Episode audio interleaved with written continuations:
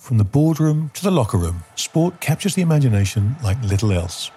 In this podcast, we talk to the men and women who make the big decisions and those who make the big plays to find out where sport is and, importantly, where it's going.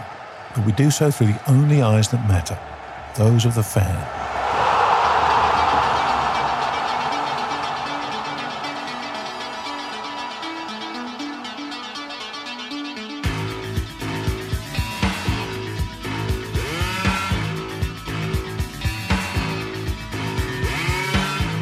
Welcome, everybody, to another edition of Are You Not Entertained? This week, it is goal, own goal. And who better to talk about goals and own goals than the human own goal himself, Roger Mitchell? Roger, yes, come in, my friend. How are you? Here we are again, the human own goal, the human cannonball. Yes, yes, how, yes, all good. And um, uh, we're not short of own goals. Uh, this world of sport is crazy, Grant. I know you're the other side of the world. Um, I don't, I don't know. I, mean, I didn't see it, but I've picked up that we, we're doing this on Palm Sunday, so I'm just up. But you've been up most of the day, and you probably saw the Grand Prix, did you? Oh, it's going to feature heavily in both right, my goals okay. and own goals. All right, okay, okay. well, that's it. Watch, why don't we kick off with that? If you're just up, I'll take I'll take the helm. You, t- you take that one because I'm I'm still a bit um, punch drunk reading about yeah. that. Jesus. Yeah, so it's fascinating. I'm staying with two very, very dear friends of mine. Shout out to Bruce and Rachel. Um, and uh, Rach is not a sports fan per se, doesn't mind it, but she's not glued in. She's not a Formula One fan, but she is a massive Drive to Survive fan. Interesting. Has watched every episode, loves the show, loves all the characters, got opinions on everyone, just brilliant. Um, and so we had the Grand Prix on. Uh, I was playing a bit of backgammon with Bruce and thrashing him, I might add, in case he's listening to this. And we had the Grand Prix on in the background. And look, it it was a massive goal, a massive own goal. It was everything wrapped into one, Roger. Now, for anyone that didn't see it, they had a red flag after uh, on the fourth lap, which meant half an hour of faffing around before they could get the race started again. Then a reasonably uneventful race, during which time Verstappen went past Hamilton and within three laps was three seconds ahead of him. It's extraordinary how much faster that Red Bull car is. And what followed was a fairly uneventful Grand Prix until there were four laps left when there was another shunt, another red flag. And so, with, with four laps left, they had a standing start. When the pace car comes out and leads them around on the warm up lap, that counts as one lap. Uh, and therein is going to lie the problem shortly. So they had three laps of racing left, standing start, the lights go out, and pandemonium ensues. I mean, Verstappen gets away well, Hamilton's tucked in behind him, Fernando Alonso's in third, he gets clipped. The two Alpine cars hit each other. Uh, Sergio Perez goes off onto the gravel. It was absolute. I think six or seven cars ended up getting knocked out in this in this lap. They came around another red flag, so they had a red flag with one lap to go. So so exciting with a three lap race at the end. Crazy excitement when you see all this pandemonium, and you're thinking, right, they've got one more lap. It's everything to play for. You've got Hamilton, Verstappen and Alonso all starting within cooey of each other with one lap to go. This is going to be amazing. And I guess the rules are that the pace car comes out, guides them around the track. They're going to do a rolling start this time instead of a standing start because of all the chaos. So they have a procession around the track led by the pace car. And the pace car pulls off and they go over the line, and that's the end of the Grand Prix. And you know, I'm listening to the commentary, Rog, and they're saying, well, you know, we don't know if they're going to do the standing start or the rolling start, and the stewards are, you know, discussing it now. And I'm thinking, where's the fans in all this? Well where are said. the 400? Where are the 400,000 people that came to see a race, came to see their heroes, came to see the cars they follow, came to make this event what it is? Where are they in all this? What, why are the rules not you know, we, the fans are here. We need to give them a finish. We need to give them what they came for. You know, it's absolutely ridiculous that F1, with all the publicity it gets, with all the money thrown at it, with all the TV coverage and the drive to survive, it has everything going for it, and it finds a way to shoot itself in the foot with the rules at every single opportunity. I was I was so upset watching this, Rog. I'm sitting there thinking this is going to be great. One lap left. And then you realise as they're all talking it over in the commentary and stuff, you know, we wait half an hour for this last lap, and it's a procession around the track. And I, and I just, I, I just don't get why they don't understand what they have here and why they don't get how important the fan is. You know, we talk about this all the time the importance of the fan. And it seems to me that F1 just either doesn't get it or couldn't give a toss. Well, can I come back to Formula One in a second? Because I'm going to take that last point. You're the everyman football fan, from as far as I'm concerned. You tell me in what universe it works where we see a guy clearly offside, he's off ref, they allow the game to go on, and 10 minutes later they put the flag up.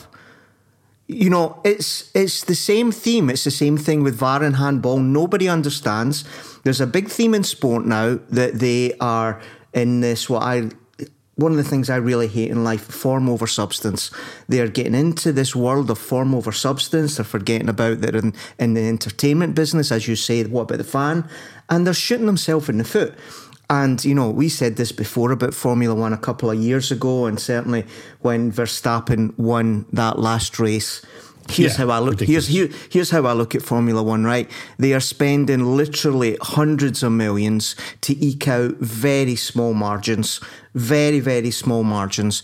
Uh, the, the the the sport now is very much based around strategy and and tires and undercuts and overcuts and everything like that, which is all fair enough, right? But you cannot have that. You cannot have that type of sport set out as a game of marginal gains when you have got the randomness of a safety car that throws everything up in the air. And all your work over three days, all your engineers trying to get a, a fraction of a second, and you get unlucky, like like I think Russell today gets unlucky, and you're going from leading the race that you've started beautifully to end up in seventh. That's why do they not see this? This is going to kill the sport. If they don't get this this fact sorted out, that it's totally incoherent to be going for millisecond of advantages, spending hundreds of millions, and you can have uh, the random volatility event, the black swan, but it's not even that black because it happened three times today, uh, yeah. throwing up everything, you know, and and well, and I, I, I, think they're in danger. I would love to hear what the girl that liked uh, um, Drive to Survive said because I honestly think they've got ahead of themselves in Formula One and they've got a major problem. Not just what I've just said, but the, the, what you said a second ago. Red Bull is making this a procession. And I don't know how they solve that. It's, it's, it's, always the difficulty for, for sport. You know, it's like Bayern Munich in Germany. It's always an issue. You want to support excellence, you want to support uh, uh, elitism, but at the same time, as an entertainment product, it kills it. It's one of the big problems of sport. But in this one, you know, I never saw the race. I've got a lot of Formula One people here in Italy and, and not in Italy coming on to me and say, Roger, this was one of the worst keystone cop uh, examples of sport that you will ever see.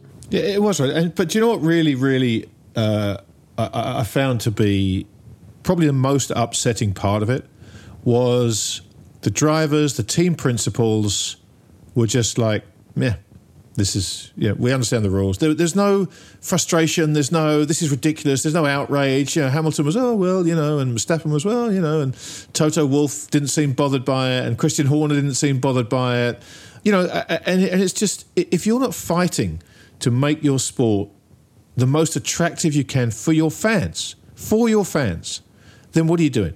Because otherwise it just becomes this great big liveried circle jerk, Roger. And you can you can trademark yeah. that if you want. Yeah, yeah, because that's what line. it becomes, right? It's just great it's line. just. It, it, you know, I, I just I, it was so frustrating because it had all the ingredients for something that people would talk about for years, and it achieved that for all the wrong reasons. And what did the girl say that likes drives to survive? How? What was her reaction? Oh, it's like me. Just oh, what a, what a damn squib that was. You know, we were all geared up for a you know a one lap winner takes all, and it just just fizzled out and but, know, but, I, but, even before that, the fact, the, the, bit about Russell, which I, I find, like I said earlier, really difficult to get your head around. He starts beautifully, goes in the race, uh, and the, the, the first safety car screws him because of the pit stop and everything like that. Did that casual fan, the one that likes drives to survive, do they have a reaction to that, or is it just, well, I guess something interesting's happening here. I don't really understand what, but hey, I like George Russell. Yeah, I, th- I, think I think there, there, are different levels of understanding of the sport, right? And uh, and I think the more you pay attention to the races themselves, the more you understand the damage, like something like a, a, a safety car does. If you're not really watching the races, then it's tough to really understand what a ridiculous uh, disadvantage it is to anyone who's in Russell's position. So I, I, I, don't think necessarily that gets the kind of attention from the casual fan that it deserves. Um, but I just, uh, you know, I, am I'm, I'm baffled, Rog, as to as to how you could not have seen something like this coming. That that's the thing that I guess I find so ridiculous. It's like, how do you not have a rule that says if we're within four laps of the end of the race and the safety car comes out, the minimum after a safety car is three laps or, or, whatever it is. And if the race goes long, the race goes long, whatever it is, because you, you have to have seen this coming. What if we get a, a, crash on the last lap of the race? Oh, well, we'll just lead them all around with the safety car and so, then we'll so, call it so, a day. So, can I, put a he- can I put a heading on that? Mr. Williams is surprised that sport uh, doesn't see things coming. Let, let me. Let, yeah, right. doesn't doesn't see the yeah. direction of travel. Is perhaps a little bit complacent. Has got its head in the sand. Let's change it to Mr. Williams. Channel his inner Mitchell. How's that? That's a that's a little bit. Listen, better. Oh, oh, listen. I, am not influencing you. You're your own man. Oh, you came to that in your own way, but that's the reality. Absolutely, I did. That's the reality. Well, what, what, what, have you got for me? Well, I'm going to I'm going to segue onto that, and um, uh, a lot of people are saying that we don't have enough goals on this. This is this is a goal, and and the other thing people are saying is that sometimes we get very very serious. Like the one we did in the Middle East was pretty intense. So like we, we've got we've got to change that a little bit. Remember when we were talking, and again, we're coming back to these sports stocks. Remember Breakpoint, the one about tennis? Yes. You remember we discussed that? And I and I said that um, I was slightly concerned because when you saw the episode with Berrettini, he was hanging out with this other girl tennis player that I thought was bringing yeah. him down, yeah, uh, and that I thought he should dump her. Um, well, he did dump her. He did dump her. And um, let's say he's not traded up. He's not traded up. Let me give you some background here. He's now dating this um, Italian showgirl called Melissa Satta um, who who um, Italians will know who I'm talking about, uh, but she's got previous. She's got previous. she's got a career. Apparently, I didn't know this, but she did date Kobe Bryant, who remember played in Italy. Um, Christian Vieri. Yeah, but he was about he was about sixteen when he traded when he played in Italy, Rog. Well, this well, I don't want to comment. Actually, no, his that. dad. His dad played in Italy. No, Kobe. Kobe played Kobe. in Italy. Yes, yes, absolutely. He, well, he would have been very, very young because he went. Well, he went to he went to the NBA. she would have been school. young as well. She would have been young as well. So she's got a history of dating football players, influencers, and the kind of people you see on red carpets and things like that. Fair enough. I mean, she's not the only one like that. But the point is this: at one point, she was dating the footballer. You may not remember him, Kevin uh, Prince Boateng. You remember that player? I do. I do remember. Right. Okay. Yeah. He, he, played for Milan, and she ran into him in Milan at the Fashion Week. Of course, that's where they would run into each other. Um, and then um, this is a case of uh, correlation does uh, is causation. He gets injured all the time. It's immediately after they start dating, and and she's not the brightest, right? She's not the brightest because Milan see what's coming and kind of like punt him to Barcelona, who were in that phase where they were making so many bad buys, and they bought him. And he, and he basically never kicked a ball, never kicked a ball for Barcelona. And she comes out uh, in the press, uh, serious press, and said um, this The reason Kevin is injured so often is because we have sex seven to ten times a week. I hate foreplay. I want to go straight for it. I prefer to be on top so that I can be in control. Um, and that was the explanation why Kevin was not performing on the pitch and never ever did again. He went the usual route of, I don't know, down, if I think he ended up in Turkey or something like that. I don't know. But the point is, they then ultimately got divorced. I think they ended for, up in Scotland then. Yeah, well, that could have been. He then ultimately got divorced, uh, as he quoted uh, is quoted as he got divorced because uh, of his mental illness. Kevin Boateng, after years with Melissa Satta, got divorced because of mental illness. That's a funny way to phrase how she described their relationship. But let's say it wasn't compatible with an athlete's life. Well, guess what? She's now dating Berrettini. Yeah?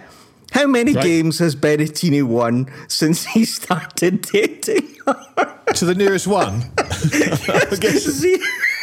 I'm, I'm, I'm, Rog, I'm, guessing he's spending a lot of time not on top. no, he's not on top. Both on, on the court on, and off. yeah, he's not. He's not one I say. I don't think. I, I don't know. But but the point is, you know, like break point. You know, you want to get some really good content in that series. You got to start following Melissa Satta. You've got to start following her. But I want to end by being nice to tennis because I'm always nasty to tennis. At the same time that the Italian Berrettini kind of like drops off what it was the next big hope, wasn't he? Got to the Wimbledon final and everything he's been replaced by another one, the chap Sinner, who with um, the Spanish guy Alcatar, Alcatraz, yeah. whatever his name is. Um, yeah. They, yeah, whatever. they, they they seem to be the new uh, Federer and uh, Nadal. The way they're pitching them, they had this great semi final. Was it in Indian Wells? Uh, and and you know they're both 19 or 20 so you know maybe there is some light on the horizon for the world of tennis that they can find a rivalry that's going to kick them on again. I'd like to think that so that sinner uh, is my goal of, of goal of the week for for well and, for and look and, and and alcaraz you know his his attitude is fantastic. You know if you've seen him in his press conference he's just like he just loves to play tennis right? And and yes he's young and he hasn't had time to become cynical yeah, jaded with he's, it all. Yeah, he's got the eyes, yeah. hasn't he? He's got the eyes. Yeah, man, he definitely has. It's going to be interesting to watch him. It could be, uh, you know, because he's he's still got to get past Djokovic and Nadal. I mean, Federer's stepped aside, and Murray's basically done.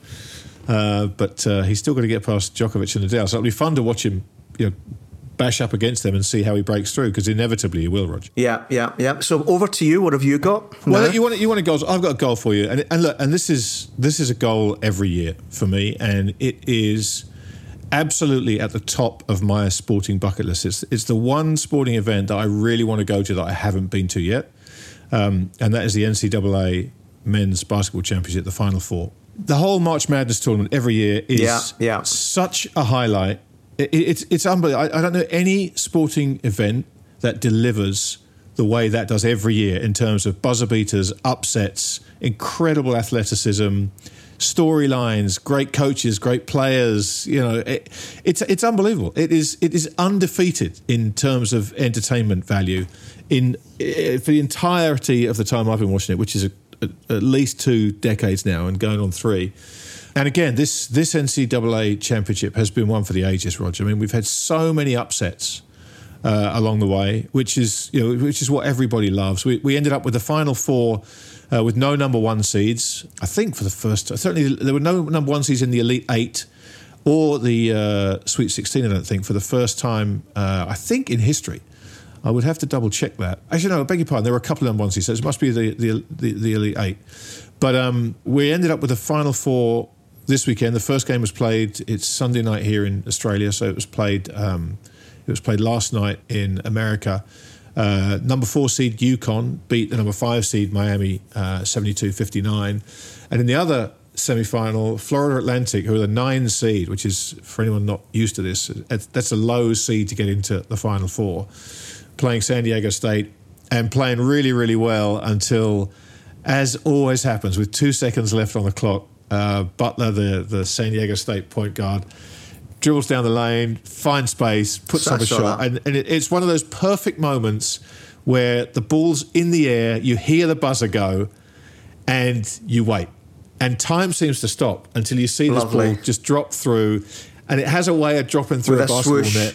Yeah. with a swoosh and the net goes yeah. up. It's just it's just pure sporting poetry, and and there's very little I think that can compare to the NCAA Final Four in terms of excitement, athleticism, stories, upsets. It's just magnificent, Roger. And and so this tournament has been one for the ages. I'm going to miss the final, sadly, because I'm going to be on a plane back to uh, back to the US. So I'm absolutely gutted about that. But it's just been again a remarkable, remarkable tournament. And anyone that hasn't watched this before, find a way on YouTube or wherever to to look at the highlights of of these games and the highlights of the tournament because they will be up there. Uh, it's just fantastic. Yeah, I'm tickled by the fact you got, you got to love the Americans, as I love to say, God bless America. The alliteration, Sweet 16. Elite, yeah, Elite Eight, eight Final, Final four. four. I mean, like they make it simple, don't they? They're, they're not making you work for it. It's really, but no, serious question. Why is there not what we have in, uh, over here in these things? That it's always the same teams that get to the, the semis of the Champions League and everything like that. Why do you have such jeopardy and uh, su- such uncertainty of result? What, what's what's the reason for that? Well, you, so you have 68 teams that start the team of uh, 64, and you have um, yeah, the lowest eight teams have like uh, play-in games, if you like. Um, yeah, yeah, yeah, So there's there's 32 automatic bids, and you, and you get those by winning your conference title, yeah. right? To, to keep it in in um, in easy to understand terms. And then there are 36 teams who are given what are known as at-large bids. So there's a selection committee for the NCAA, and they choose the additional teams that are going to make up based on their performance over the year, and then they seed them. And when I used to work in New York, and in March everything stopped. The games because the games uh, in the early rounds when there's you know 64 teams in, the games are played through the day, you know for for several days, and so there'd be TVs in the trading room. The games would be on, and of course you can just about guarantee that there are there are people whose alma mater was playing every time. And, yeah, but what, what, what I'm saying what I'm saying, Grant, is why are they so evenly balanced? Why is there not big colleges and small? Why does it seem well, to there be are, so? There are, Rog. There are. Look, there, there are. There are. There are habitual uh, teams that are habitually in this thing. You know, the Dukes, the UNCs. Back in the day, UCLA, Kansas, Kentucky, UConn. You know, there, there are there are teams that are traditionally right. basketball powerhouses, for sure. And it's always a story if those teams don't get in. But you always get these these teams that come out of nowhere and you know, it's very rare that uh, that uh, you know a 16 seed beats a one seed. But we had you know a couple of those this year. We've had so many upsets. It's just it's just magical, and everyone uh, has a pool. Everyone fills in a bracket. Lovely, and Lovely. the money goes. Uh, uh, and this year, every bracket in America, I'm sure, was torched within two rounds because there were so many upsets this year in the, in the early going no one had a, a, had a bracket left. I wouldn't have thought, but by the time they got down to the to the Sweet 16, not a chance. So it's just been it's just been a fantastic tournament, as it always is. But this year, uh, there really was just so much of everything that that tournament brings you. I, have just loved every minute of it. Good, good. Well, the reason I was I was asking about the balance thing here is, is I wanted to segue onto, you know, what's happening in English football, and I have to be honest. Normally, I've got a pretty strong opinion on stuff. But this one, I just haven't managed to lock myself away and put a towel over my head and think it through. But there's a lot going on in English football, and maybe you can help me. You can like you know we can free freestyle this a little bit because you know you think about two or three things that are happening here. Um, big things. Um, people of my generation know how important the close period was, the three o'clock Saturday close period was for the culture of uh, British football. Um, I I was probably set up in my job to be somebody that didn't like that um, because it stopped your monetization possibilities. But instinctively, I did like it, even though I never admitted it, because um, I do believe that, you know, even amateur football playing in parks, schools football, it usually happens on a Saturday afternoon. And if you've got just wall to wall football, then there are going to be a lot of people I believe that stop playing, stop getting out in the fresh air, stop having a sporting experience and just get on a, a couch and, and start watching, you know, all kinds of football. So I, I think I'm in favour of the closed period uh, for that reason. Uh, uh, and, and it looks as if it's going to go. The, the same thing, another thing happening is, DAZN, our friends at DAZN, we, we love DAZN. Uh, Markowski, John Glaisher, uh, Mark uh, Mark Watson, even Peter Parmenter. You know, like the good mates there. But I can't work this out. I haven't spoken to them. I haven't spoken to them. But here's what I want to ask you about, Grant. In a moment where I believe it is undeniable that the attraction and the appeal as a product of 90 minutes of football is diminishing, certainly with younger audiences why are you going the other direction and just giving more and more and more 90 minutes that I think is wrong? I believe, again, it's just about maximizing money for a league that just doesn't make sense. Another part of this that I, I don't understand is if you look at English football since the, the, the, whole professionalisation of it the last 30 years. Arguably, it was healthier in the 80s financially. Um, you know, it wasn't the financial basket case it is the EFL today.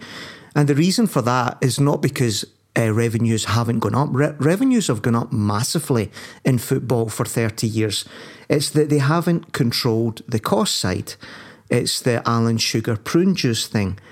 So, why are you continuing to increase the revenue side when all you do is make players and agents more rich? You don't get yourself out of financial problems. Uh, why are you doing that? Why are you ruining the principle of scarcity and making your product like a commodity? Um, and, and why are you getting rid of the closed periods that I think is pretty important if you do believe football is a social asset where you can play at all kinds of levels? As I say, Grant, that's what's going around my head. I haven't had a chance to like really sharpen the thinking and see if it all joins up together. But in my gut, it seems wrong to me all this last week of news here. Yeah, look, I I must admit I felt the same, Rog. You know, I, I, I it's funny in the US you have local blackouts because most of the, the, baseball, for example, will be shown on on a local cable channel. And if the Yankees, for example, are playing at home in New York, it'll be blacked out. You won't be able to watch it unless they're on like TNT or TBS or whoever's showing the baseball. And when I read that news about all these games being shown, I, I felt I feel exactly the same as you. You know, it's it's funny when I'm in Asia or I'm in the US, I love the fact that I can watch every game. Every game is streamed live, but it's not doing any damage to the, the crowd. Right? Those people aren't going to the games. And when I'm back in the UK, there's something magical about you don't get to see the games, right? You listen on your radio or you're checking your app or, you know, you've got notifications coming through while you're out doing stuff. And uh, I'm with you. I, I, mean, I come from it from a much more traditional point of view than you do. Uh, I think all your points are well made. I think you're absolutely right. For me, this was an inevitable barrier that was going to go, unfortunately, because as I say, I have seen all these games get televised overseas. Uh, it was just a matter of time before someone paid enough to to get the rights in, in the UK, Rog. Uh, and, and, again, you know, I don't think this is a sacred cow anymore. And and I think it'll get slaughtered like all the others do, which which will be a great shame. I, I think it'll be a great shame, but I, I I just think that's the direction of travel. A wise man once told me that's what you had to watch. Yeah, yeah. Well, I mean, listen, in Italy, we've had this for a long time, and this gives me an advantage. And you can, every game, and I think everybody says, oh, all the other countries have it, but they never add comma, all the other countries have it, comma, and it doesn't work. They never add that. You know, all they're focused on is the revenue, the revenue, the revenue. In Italy, you can see everything, every game. You know, Como plays in the second division, and, and every game is on Sky Italy here.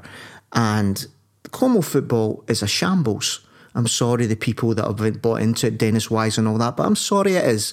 There's 300 or 400 guys our age uh, with a fat belly that go there and they still scream like the ultras, you know, and, and the stadium's horrible and everything like that. And, and, and, you know, any marginal fan that you're trying to attract, a girlfriend, a wife, a family, a kid, you're not going to go to a rundown stadium that is totally dominated by hardcore ultra fans that are in the main very nasty especially when the game, every game is on TV, and you say, "Look, son, you know, how about we just stay in, and you know, after that game, we'll we'll, we'll get to see the next one. We, we won't have all the travel time. We won't have to find a parking space and everything like that."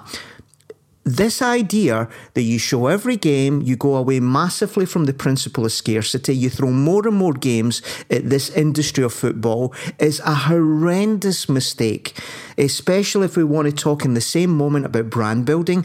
Anybody serious that works in brand knows that you keep it scarce, you keep it rare, and you keep it something to be kind of like cherished and look forward to. Now, I know, Grant, I know why they're doing this, right? And it's part of a bigger thing.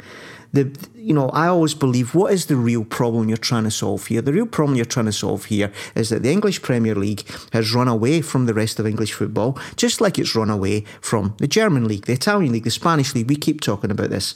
So, the English Football League, the lower divisions, want to bridge that gap They've got the government to help them, a government who stopped the Super League, a government who's becoming quite a heavy regulator in terms of uh, controlling a product that is one of Britain's great success stories of the last 30 years, the English Premiership.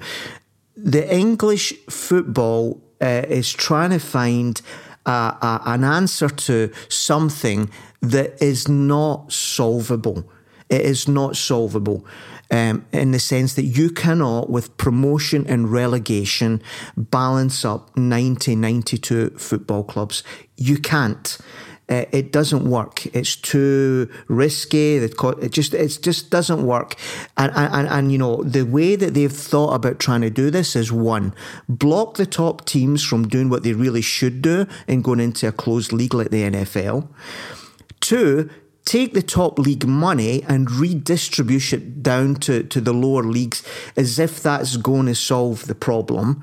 Now, all that does in my mind, and, and my thinking even on this podcast is starting to come into focus a little bit, it's a high tax regime cost of business for a great product. I mean, like, I, most people won't remember this, but in the 60s and 70s, the creators in Great Britain, the artists, the film stars, they didn't live in Britain because of, you know, that George Harrison line, mm-hmm. one for you, 19 for me. It, it seems absurd now, but that's the way it used to be. They went and lived somewhere else because the British tax regime was totally unfair. Now, I'm not saying that's where we are, 1 in 19 just now, but that is again the direction of travel. The UK government has decided to throw a lot of cost of business, I like to use the word tax, at English Premier League football, and they will come to regret this because the more they do that, the more they are susceptible to the pitch. What are you getting today, guys? What, 90 million a year? I'll show you a model that shows you getting 350. How about you want to leave? You know, the arbitrage play. That's all of this stuff that's in the news and different ways of looking at it. I haven't read any of the articles because this is too hard to work out, Grant. You know, like it's it's complex and most people don't want to hear what I've just said. They just want to say football's important. Super leagues are bad. Let's redistribute the money. That's an error. I'm telling you, that's an error. Yeah, Roger. Uh, look, well, there's not really much I can well, say. Tell me I'm wrong. Tell me I'm wrong. I'm, I'm, I'm no, like I say, I'm freestyling. No, I'd love to. I'd love to tell you you're wrong, but I, but I don't think you are. You know, I, I, I still hold out hope that the Super League doesn't happen, and I still think there is a glimmer of hope. But with every approach they make, they're tweaking their comms, they're tweaking their approach, and obviously Infantino now has got his beak in the trough with the, the World Club Championship. Yeah, there are, there are so many forces pulling at the fabric of football now that inevitably one of them is is going to be successful. I, I don't know how long until that happens, but I, I guess my only question, Rog, is once it does happen, how you measure success and whether it, it turns out to be a success. Because like, I can't speak for German fans or Italian fans, but I have a pretty good idea how they would feel about this. I don't think a Real Madrid fan wants to play Man United and Juventus and, Mil- and AC Milan every week. I don't. I think they want to play Barcelona and Real Betis and Atletico. No, I don't I think just, so, Grant. I don't. I do. So. I just do, Roger. I, I, I, know. I know the argument, and I and I know you make a very eloquent case for it, but. I, I, but, but this isn't a Super League because it this becomes isn't... because it becomes no. I know, I know, I know, I know what you're saying, but that's the splitting point of this, right? When the Super League gets in, that's either the cause or the effect of the split. That's what it ends up in. It's either the Super League tears this thing apart, or they get forced to go to the Super League for all the reasons you laid out. Um, and yeah. I just, I just wonder what success looks like because I don't know. I don't know, Grant. Yeah, I, I, don't, I don't know. I don't know. You know, like if I had the answer to this, I would be, you know, heavily marketing that I've got the secret sauce. I don't all, all I know is that what people are seeing as problems that they're trying to resolve with redistribution, with restraint of trade, because not allowing uh, Man United to go to a Super League is nothing other than a government restraint of trade. Uh, these are the wrong problems and the wrong solutions that they are addressing. The bigger one is this one, let's just start here. Why are you all bust because you pay agents and players way too much money? Let's start on that at the top of day one of the, the workshop.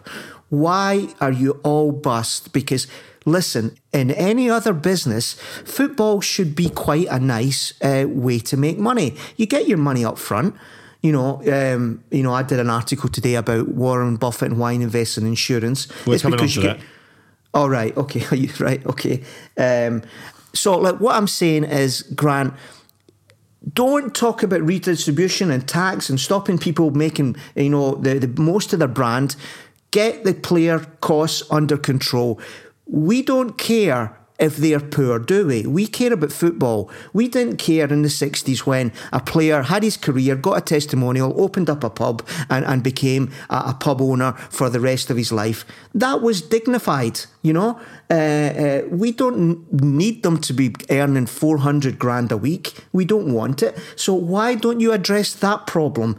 And then we can talk about balance and structures and everything like that.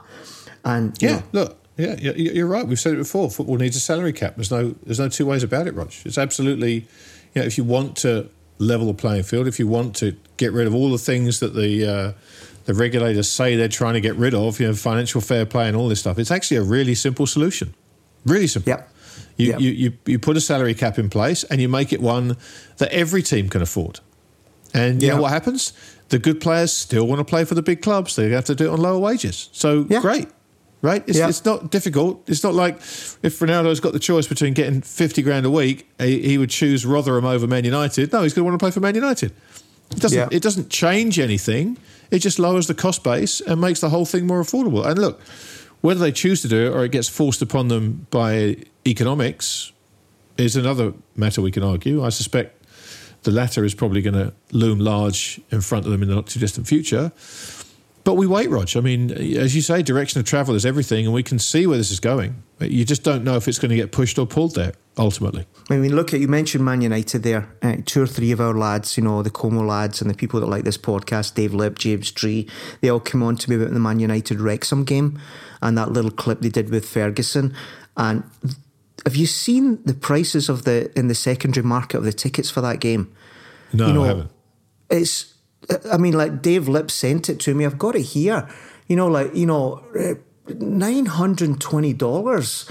You know, it's completely sold out.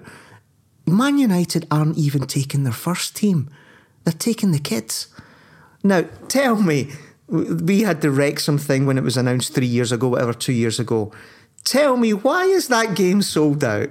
Why is that? Why is that working? That game? What do you think, Grant? Yeah, no, no, absolutely, absolutely right. You're, you're absolutely right, Rog. It's uh, but those are Hollywood prices, right? And if, if for anyone that watched Welcome to Wrexham, which we spoke about at length, is, yes. is absolutely fantastic, and I cannot wait for the second season of that thing to come out.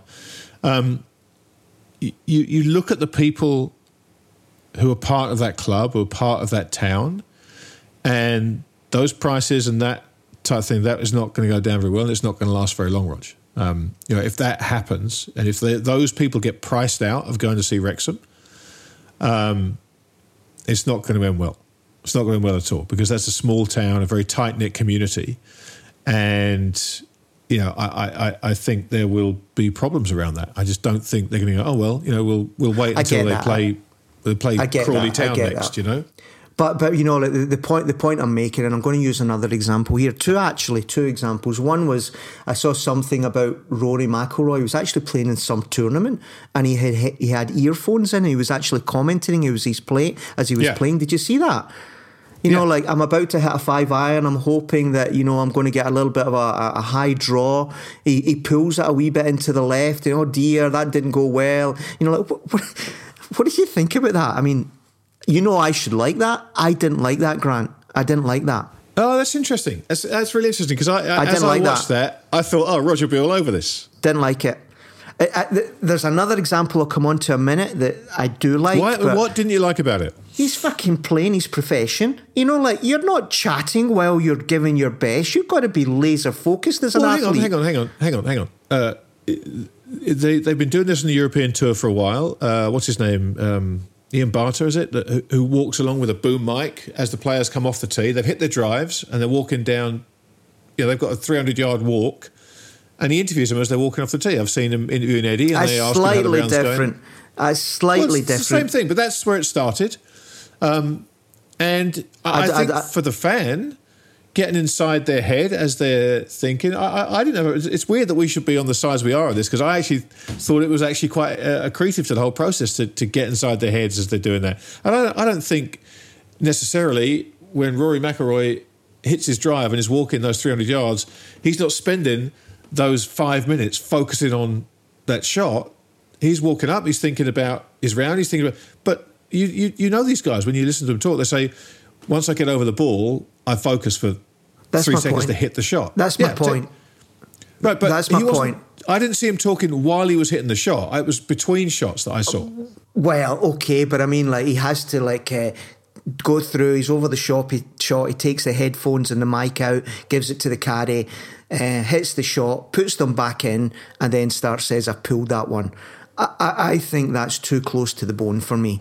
I, I, don't. I don't think Rory McIlroy is doing that if he thinks it doesn't help him. I'm not saying it helps him, but I'm saying if he thought it screwed up his mind or whatever, he would just wouldn't do it. Well, anyway, or he'd say to them, was, you know, I'll only talk to you for the first, you know, hundred yards off the tee or whatever. I don't think he's doing it. Well, no, I think he's. I think he's now in this. I think he is actually. I think this is Rory and the PGA Tour's big thing now. We're going to out modern LIV. So we're going to go for all these gimmicks. We're, we're you know we're going to double down, and, and and I think that's part of it. And I think he knows that that's the battle he's in. He's going to out modern uh, product market fit these guys and everybody wants chat access only wants the superstars he's got that, that thing with tiger all that so i think that's exactly where his head is i, I don't think he wants to do that and i think he's he's but the other one i wanted to mention is what what I think is much more the direction of travel that I, I do like. Um, this is sent by another one of our Como guys, Tom Pitts from Line Rock. Um, this is a barstool podcast called Spitting Chicklets. Have you ever seen that? No.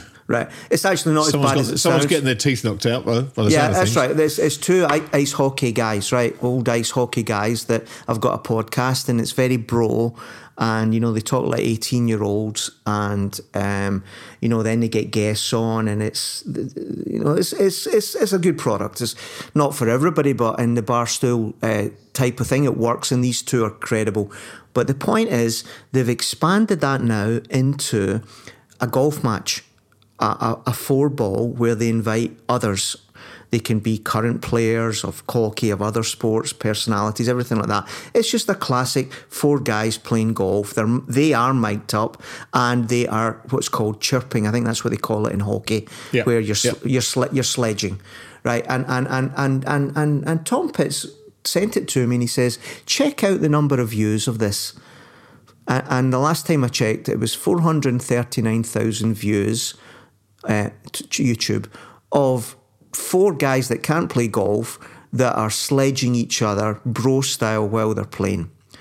And and you know, that's a huge amount of use, Grant. That is a lot of well, that's a lot of yeah, use. You're, you're right, Rog, but I, I, and this is a genuine lack of knowledge on my part and understanding of it, but I don't know what counts as a view. Right? I, if you tune in, watch it for two minutes and go, "Oh, this is shite," and, and tune out, I think that counts so I don't, I don't know. I, I, I, I, maybe I'm wrong, and if someone can correct me, that's fine. But I suspect there's a novelty value to this, and people tune in and go, you know what, these four guys can't play golf. Possibly. I, I, I don't know. I'm, I'm curious to know because if it was really 400,000 people solidly watching that, that's a remarkably high number. I, would be very surprised. It's more it than was, LIV. Hey, it's much more than LIV. Yeah. No, absolutely right. Um, and I, you know, I, I, did my best to watch an hour of LIV and didn't get past twenty minutes. Yeah. Uh, and the last eighteen of those were like pulling teeth. So, um, but look, all this brings me on to another goal. Rog, people saying we don't have enough goals. Um, it's Masters Week, my friend. It yeah. is Masters Week, which is, is the beginning is. of the spring, the beginning of the golf season. Everything's right in the world at Masters Week, and um, you know there's extra spice this time around with obviously the I think there's 18 LIV golfers playing in the in the tournament this year. So that's going to be really, really interesting because if you look at um, what they've done so far this year on the LIV tour, the, you know, the big name players, they've been nowhere, right? They just haven't been featuring. It's been it's been the journeyman, it's been the young guys, it's been the no names who were obviously much hungrier, uh, and they've been they've been up at the top of the leaderboard. So it's going to be really interesting to see how the likes of Brooks Koepka and Dustin Johnson get themselves ready to play Augusta and whether they can jump that competitive barrier and you know be, be match fit, Rog. Which you know we know how important that is in football, and it feels to me like it should be that important in golf. But maybe you know maybe Augusta brings that out of these guys and they just click in. So I'm going to be fascinated to watch it. Uh, yeah, as long as Patrick Reed doesn't win, you know, I just want to see a good tournament. Hmm. I, I, can't think of anything worse than Patrick Reed winning the green jacket again. That would just be the worst story. That that will be my own goal for the next six weeks. Yeah.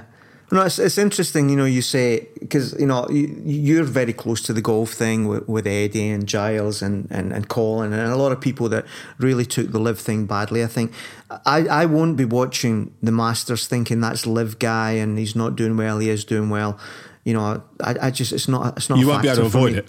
You won't be able to avoid I know, it. I, I, I, know, I know, but you know, it, it, it's it's a shame. It's a shame because it kind of takes away from what is a great, one of the great sports assets, um, the Masters. Well, Roger, you say that, but but there's a chance it actually adds some really extra spice to it, right? If you've got why? Rory and Patrick well, Reed going down the stretch, well, look, whether you like it or not, the beef is there, and it will amp up how what it means to everybody watching it. It may okay. not may not be you, okay. but you but you'll okay. get dragged into that.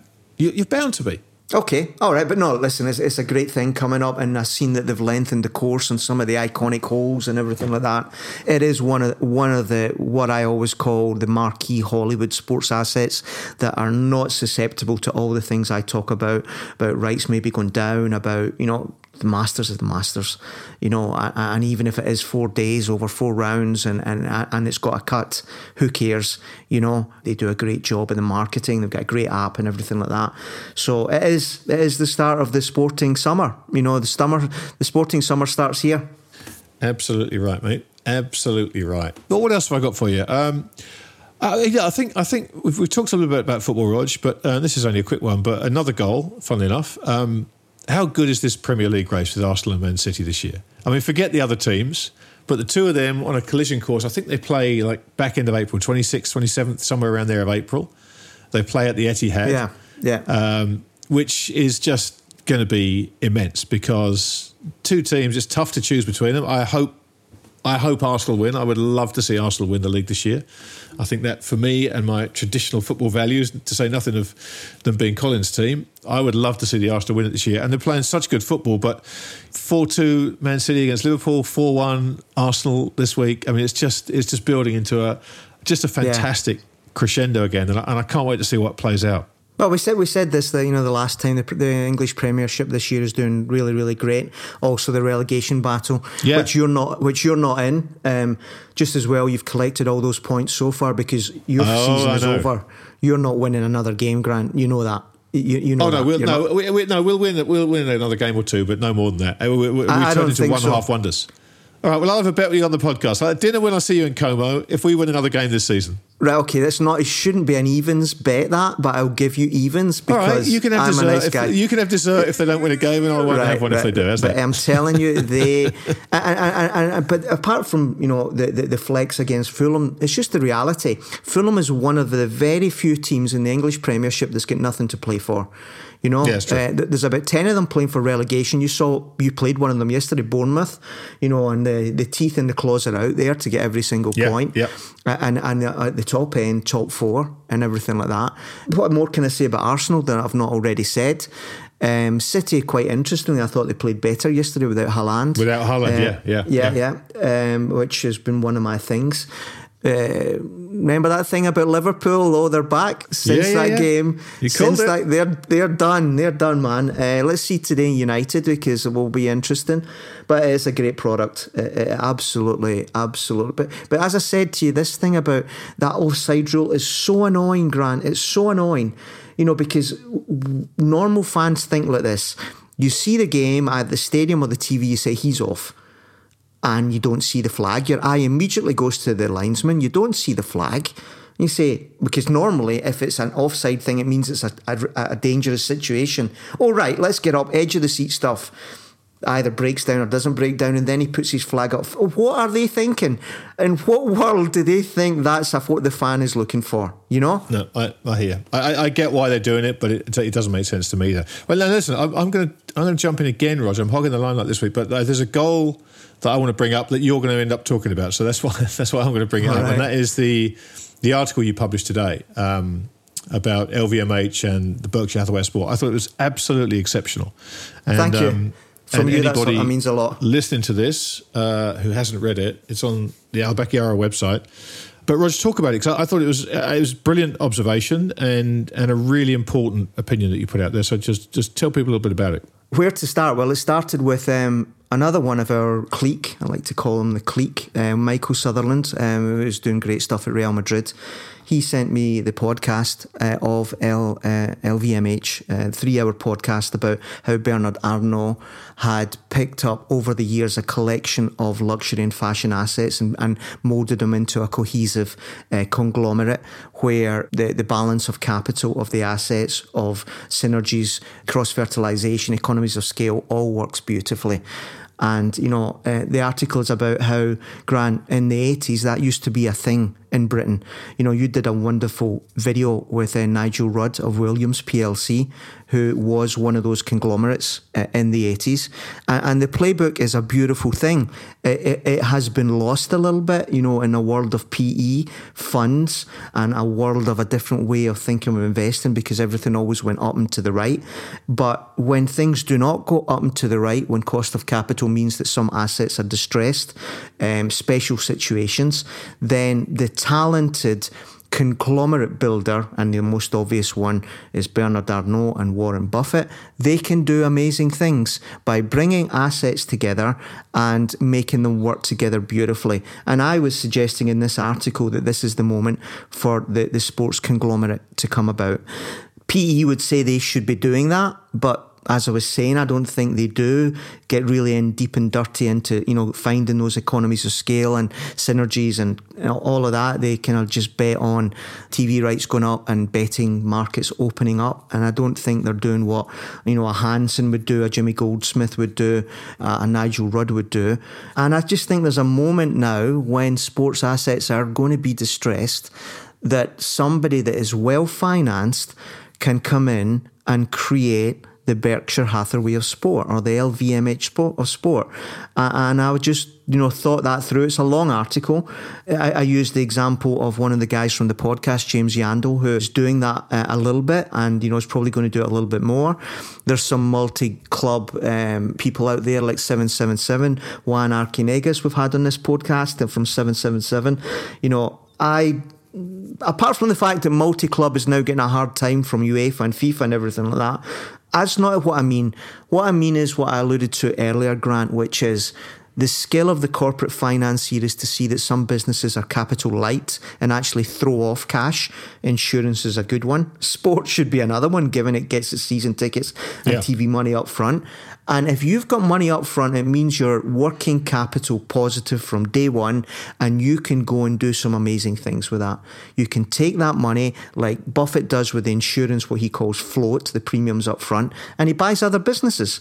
And, and he's created something that, that is amazing.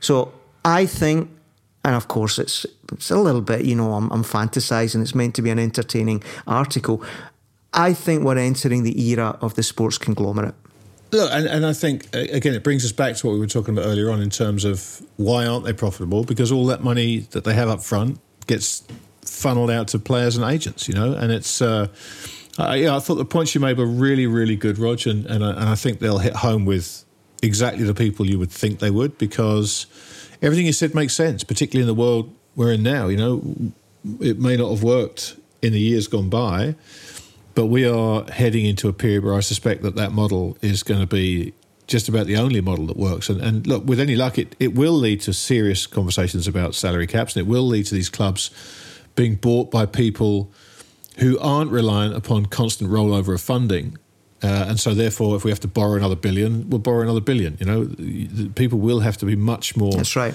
Uh, sensible about how they allocate the capital. And if that if that's the case, if if sports teams start getting bought by serious business people, not financiers but business people, it's a very very different world, and you'll start to have some very very different conversations around those tables. Yeah.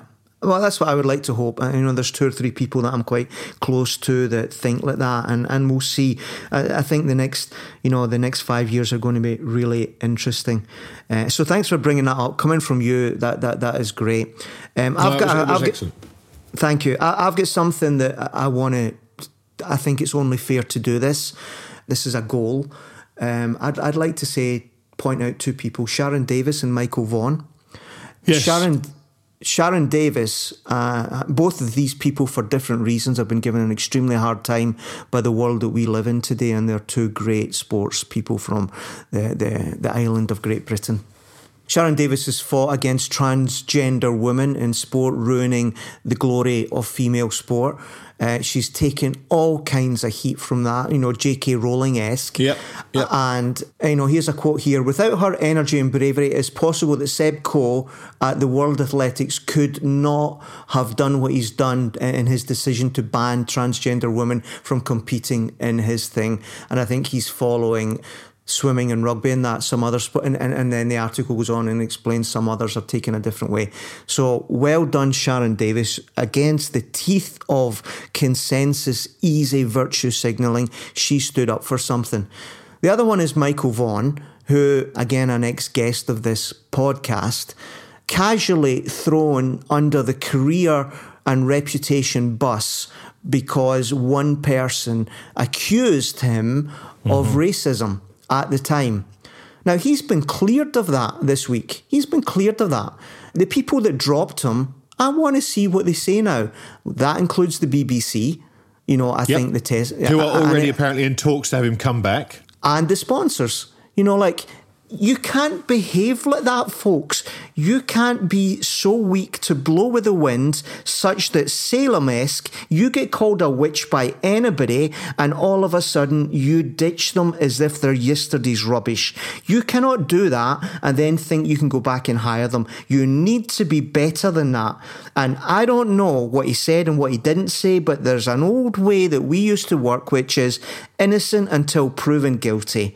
And look what happened with Vaughan. And they, the ones that took those decisions, should absolutely be ashamed of themselves. Yeah, here, here. I agree with every word of that, and I echo every sentiment in it, Roger. I think that what they did to Michael Vaughan was absolutely disgraceful. And look, it's not. It's nice to actually see that the appeals committee and the, or the commissioner, whatever it was, come out against the ECB for throwing him under the bus and being brave enough to call them on it, right? Which we know also takes some backbone because uh, you know going into that there was a, a, a, very definite outcome that was required of that committee and they didn't deliver it.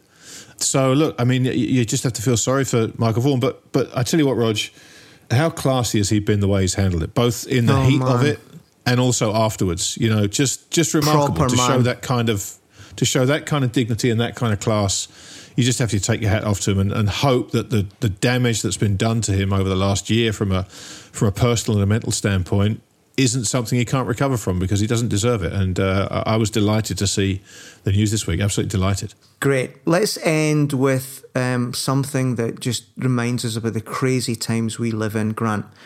This is about the lawyer of Donald Trump, ex President Donald Trump. oh, yes. Oh, yes. Now you could not you could not make this up even if you were scripting a DC Comics Batman movie with grotesque penguins and Two Faces and, and and all of these characters. You could not make this up.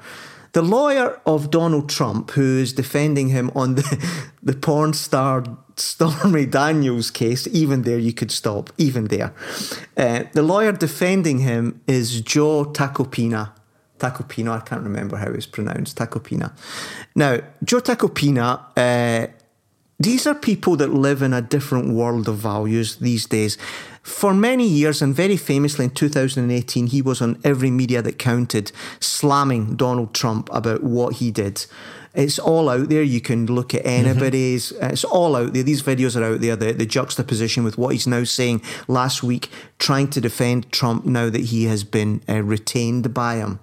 Just unbelievable. I mean, like, sorry if, if MD gets offended by this, but I, would like to make the, the, the, the, comparison. This is Palm Sunday.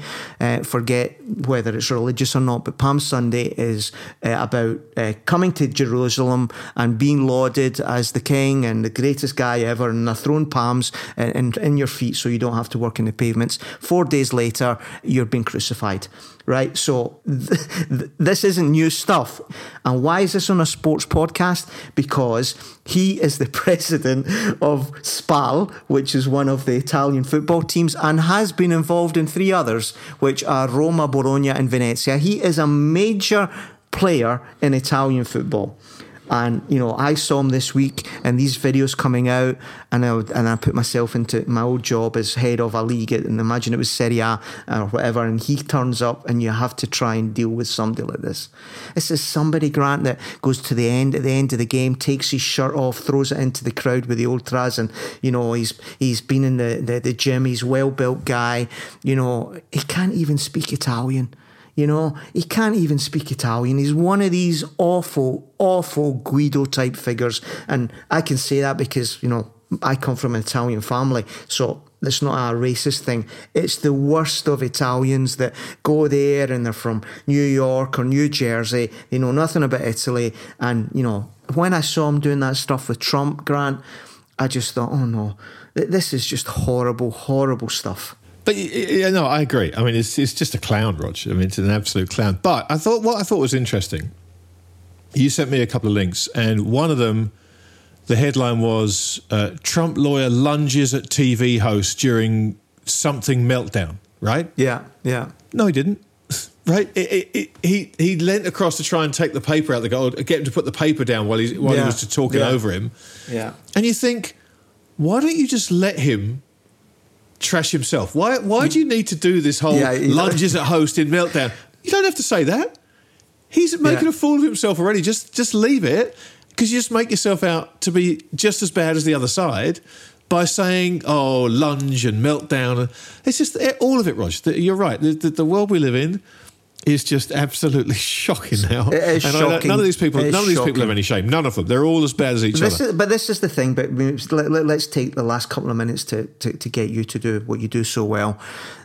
I read that this Stormy Daniels stuff is actually working for Trump in his bid to become president again, i.e., it's it's mobilizing the base in that Karl yeah. Rove thing. How is that possible, Grant?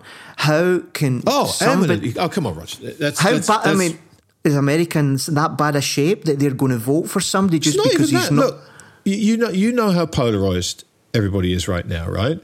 If you, in the run up to an election, try and uh, indict your potentially your main rival. It, look, a it's banana republic stuff, right? You, you try and put your you in jail, yes. B, I, I, was listening to the news today, and they were saying that, that Trump's lawyers are negotiating with the New York Attorney General as to how he's going to uh, turn himself in, how he's going to appear. And I wouldn't be at all surprised. I, I, wouldn't be at all surprised if Trump was saying, I want to be in handcuffs. And the Attorney General saying, no, no, no, we don't want you in handcuffs, right? Yeah, yeah. Because the visuals of Trump in handcuffs mobilizes his base. He'll probably get so much money thrown at him in donations, both for his legal defense and for his campaign. It is, it's, no, it's absolutely tragic. It's tragic. But it just shows you that, that we don't have any politicians anymore, Roger. No. Because if no. you were a politician, if you were a skilled politician, you wouldn't have gone anywhere near this because it's it's such an own goal.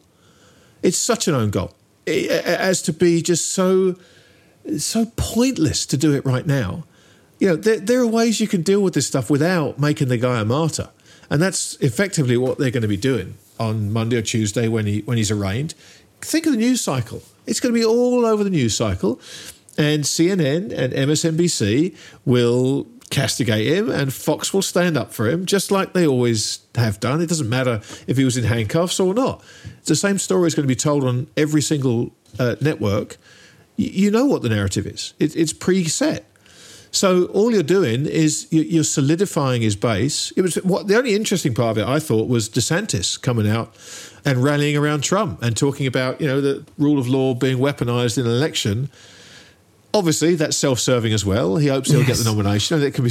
I mean, it's just it's just ridiculous. But Rog, I hate to tell you, they're no better or worse than America than they are in the UK. Than, you know, I saw, I, I, you know, the stuff you see in, in the UK is every bit as bad yeah. as it is down here in Australia. We just had elections down here in Australia. It's just, you watch these politicians on the news and they're so ordinary. And I mean that yeah. in the worst possible yeah. way.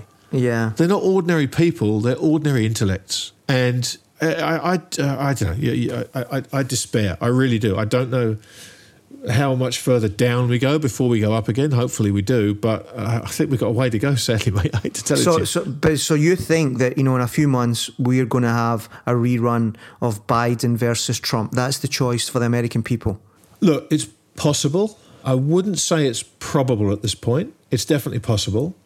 The one thing I feel pretty sure of is this this election campaign is is not going to be straightforward. There will be all kinds of twists and turns and surprises and stuff in this. I, I don't think this is going to be two candidates, early days, destined for a collision course. I, I don't think that at all. I think there's going to be all kinds of bumps in the road, Rog. Sadly, because those are the times we live in, and uh, you know, it, maybe they could just decide not to have anyone in the White House for four years and just take a break. I think that might yeah. be the best, yeah. the best answer yeah. for everybody. Yeah. Um, well, look, mate. Before we finish, uh, I just want one quick own goal. Uh, oh, okay. Chelsea. so anyway, listen. We hope you've uh, we hope you've had a good time listening to us. We've had as much fun doing this as we always do. Uh, our thanks to all of you for listening and the constant feedback we get. That's it really it. Is, just uh, Chelsea. One word. Just Chelsea. Just Chelsea. just Chelsea. Um, we did say that. insane bully. Really, really, really, really, really insane. From a good West London derby guy. oh, look, Roger, I say that I say that with complete impartiality, obviously. obviously. Anyway, as I was saying, uh, thanks to you out there for listening. Um, please do continue sending us uh, the, all the feedback you get. We love it and we read all of it, and it's uh, it's really helpful. If you don't follow us on Twitter, that's very easy to remedy. You'll find us at Entertained R, the word A R E. You can find me at TTMYGH. And you can find myself at RPM Como, as in the lake. As in the lake. Until next time, my friend. Take care. Thanks, Grant. Safe home now. Safe home. Thank you, mate.